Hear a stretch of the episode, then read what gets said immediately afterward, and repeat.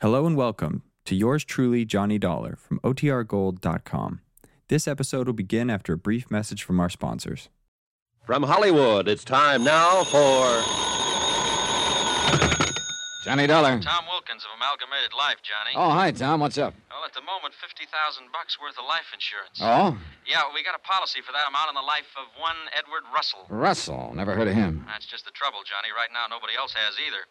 Three days ago, his wife, Leona, over in Denver, filed a missing persons report. She the beneficiary? Right. So what do you want from me? Find out what happened to him. Well, how do you know anything did? Maybe he just walked out on his wife. Now, from what I can gather, Russell was a hothead.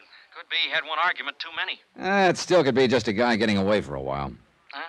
And why would he abandon his car in a storage garage in Colorado Springs? Oh. Yeah. It turned up this morning with part of his luggage in it. Interested? I'm on my way. Tonight and every weekday night, Bob Bailey in the transcribed adventures of the man with the action packed expense account, America's fabulous freelance insurance investigator. Yours truly, Johnny Dollar.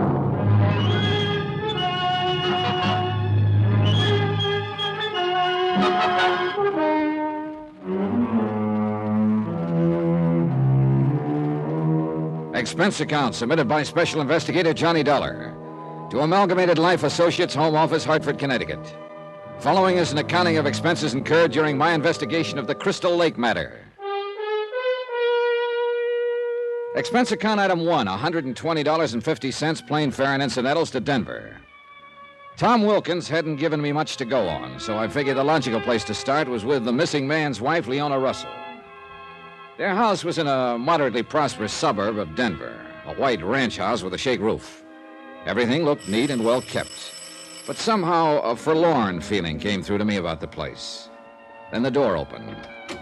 Right away, I was sure something pretty bad had happened to Edward Russell. You don't just walk out on a wife who looked like that. Yes, Mrs. Leona Russell, yes. I'm Johnny Dollar, insurance investigator. Oh, yes, Mr. Dollar. Mr. Wilkins sent a telegram about you. Won't you come in? Thanks. Hmm, cooler in here. I try to keep the house shut up during the day. It helps. Please sit down. Oh, thank you. I've already told the police what little there was to tell when I filed the the missing persons report. Oh, sure. This is just a routine investigation, Mrs. Russell. You probably don't feel too much like talking about it, but if you wouldn't mind going over what information there is again. Well, it was just a week ago that Ed Mr. Russell left. You were here when he left? Yes. He told me he was driving up to Boulder on business that he'd only be gone overnight. Uh, what sort of business is he in? He's in real estate. Boulder, huh? But his car was found in Colorado Springs. I know. I can't explain that. When he didn't come home on time, I got worried. I called the hotel in Boulder. He never checked in there. Yes, I see. Did he know anyone in Colorado Springs? Just business contacts, as far as I know. He might have decided to go there instead of Boulder, but he would have called me. But he didn't. No. I. I haven't heard a thing from him since he drove away from here a week ago. Mrs. Russell, do you happen to know if your husband had any, well, enemies? No. Ed was pretty impulsive, you might even say hot headed, but I just can't believe that anyone would hate him enough to. to do anything to him. Well, we don't know that anyone has. I know. It's funny, the things that run through your mind at a time like this. What sort of things? It it sounds funny, but I've almost been wishing he was in an accident or something like that. In a hospital where he might not have a chance to call me, but at least was safe and alive. You've checked the hospitals. All of them. I did that before I filed the missing persons report. Tell me, had your husband been unusually depressed before he left? If you're suggesting that Ed did away with himself, that's just not possible, Mr. Dollar. That's one thing he'd never do. He, he just wasn't built that way.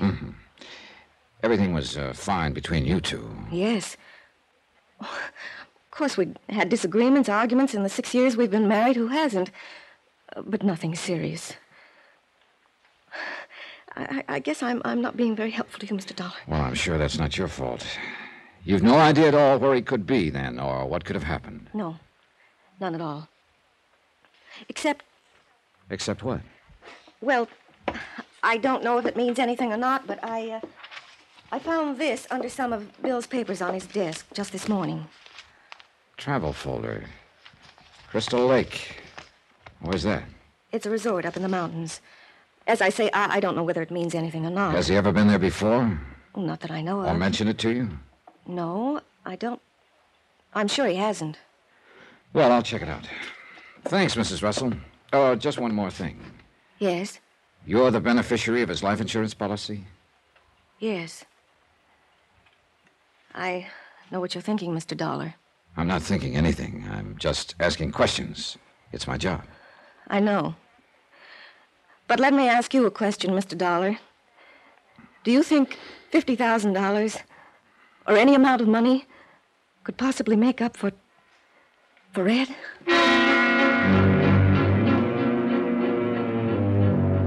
One thing about my job, you have to ask such nice questions sometimes. After Leona Russell's answer, there didn't seem to be much left to say, so I told her I'd let her know if I found out anything, and I left. I looked at the travel folder again. Crystal Lake. Pretty slim lead. But when you have nothing to go on, anything at all looks promising. Expense account item two, $45.20. I rented a car and drove to Crystal Lake. It was a beautiful spot. 7,000 feet high, clean, thin air, fragrant pines, and the clearest water this side of the Jackson Hole country. I parked a moment and looked out over the lake. Oh, great place to drop a hook. But I had a strong hunch that the fishing I'd be doing was of a little different variety. One thing was obvious there was a lot of money up here. Most of the cabins would be insulted to be called cabins and had their own boat landings. The village was nestled at one end of the lake, a colorful collection of Swiss chalets. I headed for the office of the local law, a deputy sheriff named Ansel Garrett. Tall, thin, raw-boned lad in his early 30s who looked like he'd spent all but the first few hours of his life in the open. Clear, keen eyes that showed he had his wits about him. Have a seat, Dollar. Thanks.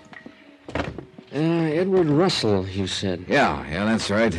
Disappeared about a week ago. Left home in Denver, hasn't been heard from since. So? So he could have come here. His wife found a travel folder about Crystal Lake in his papers. That's supposed to prove something? No, it doesn't prove anything, Ants, but it's my only lead. Here, take a look at this picture. Hmm. You recognize him? Yeah, looks sort of familiar. You've seen him up here at Crystal Lake? Yeah, I think so. Four or five days ago. Well, what do you know? Looks like my luck's changing. I hit the jackpot on my first nickel. Well, it depends on what jackpot you're talking about, Johnny. What do you mean? Well, for one thing, I could be wrong about the identification. I guess you haven't been wrong about many of them in your time. uh, suppose he was the guy, so what? Why are you looking for him anyway? Mainly to find out if he's still alive. What makes you think he's not? Nothing definite, but a hunch that's getting stronger by the minute. Oh, insurance investigators are operating on hunches these days, huh? Once in a while, just like deputy sheriff's ants. Yeah, all right. So hunches sometimes do pan out. But you could be way out in the pasture, Johnny.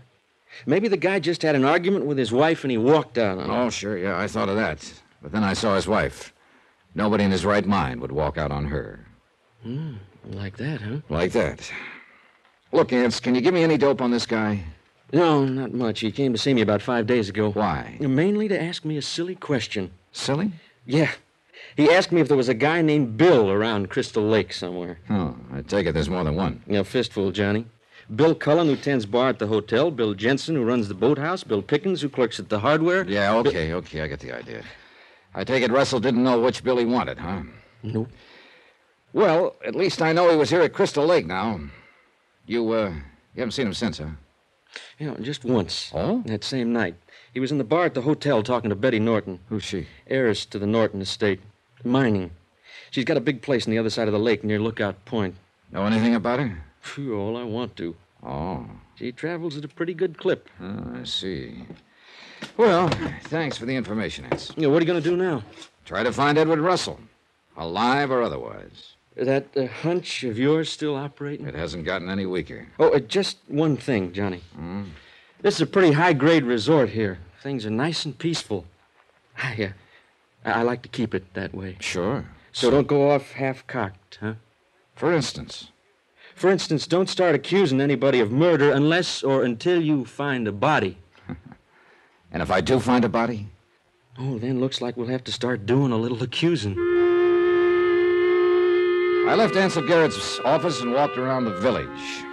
All I knew so far was that Edward Russell, or somebody who looked like him, had been in Crystal Lake several days ago, inquiring about a man named Bill, and that he'd been at the bar with a dough heavy girl named Betty Norton. There were a flock of Bills in town, but there was only one Betty Norton, so I decided to start with her. I drove around the lake to her home, an elaborate lodge type place that sprawled along the shore. Betty was down on her boat dock in a bathing suit, and she was a pretty elaborate looking job herself. I was just going for a swim. Come on, join me. Oh, I'm sorry, Miss Norton. I'm not equipped at the moment. Oh, there's some trunks in the dressing room. Yeah, well, look, I'd like to talk to you about something. But so... I don't feel like talking right now. I feel like swimming. But this is important. It's about. so is swimming. If you want to talk to me, you've got to go swimming first. Okay, we'll play it your way. That's the only way I ever play it, Mr. Dollar. So we went swimming. And I swam hard, but mainly to keep from freezing to death. The water should have been accused by the feel of it, but Betty seemed to think it was normal. After a while, we climbed back onto the land. Wonderful, huh? Here's a towel. Oh, it's great, sure. Only about 20 degrees, too cold. Woo. Makes the sun feel better. Hot and cold, Johnny. Contrast. That's what puts the charge in life. Is it? I wouldn't know. Hey, look, do you mind now if I ask you a couple of questions? Go ahead. You know a man named Edward Russell? I don't think so. I think you do. You had a drink with him at the hotel several nights ago. Sure, this I do once in a while. Am I supposed to remember all of them? This one might have mentioned he was looking for a guy named Bill. Oh, I remember now. He thought the bartender might be the one he was looking for, Bill Collins. So what happened? How should I know I left? You haven't seen Russell since? Nope. Haven't missed him either. Oh, great. And for this kind of information, I practically freeze to death in that ice trough you laughingly call a lake. Maybe your trip wasn't a waste of time after all, Johnny. oh, We met. well, uh, What do you do with your spare time? well, A, I don't expect to have much, and B, isn't that sort of a leading question? Mm, I'm pretty good at leading. You must have trouble finding guys to dance with, huh? Why don't you try it sometime? Huh? I left on that, feeling like a fly who spotted the web at the last moment. And right now, I was feeling just about as useless as a fly, too. I wasn't getting even close to locating Edward Russell. I went back to my room and the phone was ringing. Johnny Dollar. Yeah, it's Garrett, Johnny, Sheriff's Office. Oh, hi. Well, you can quit looking for Russell. We found him. Well, that's good news. Is it? He's dead.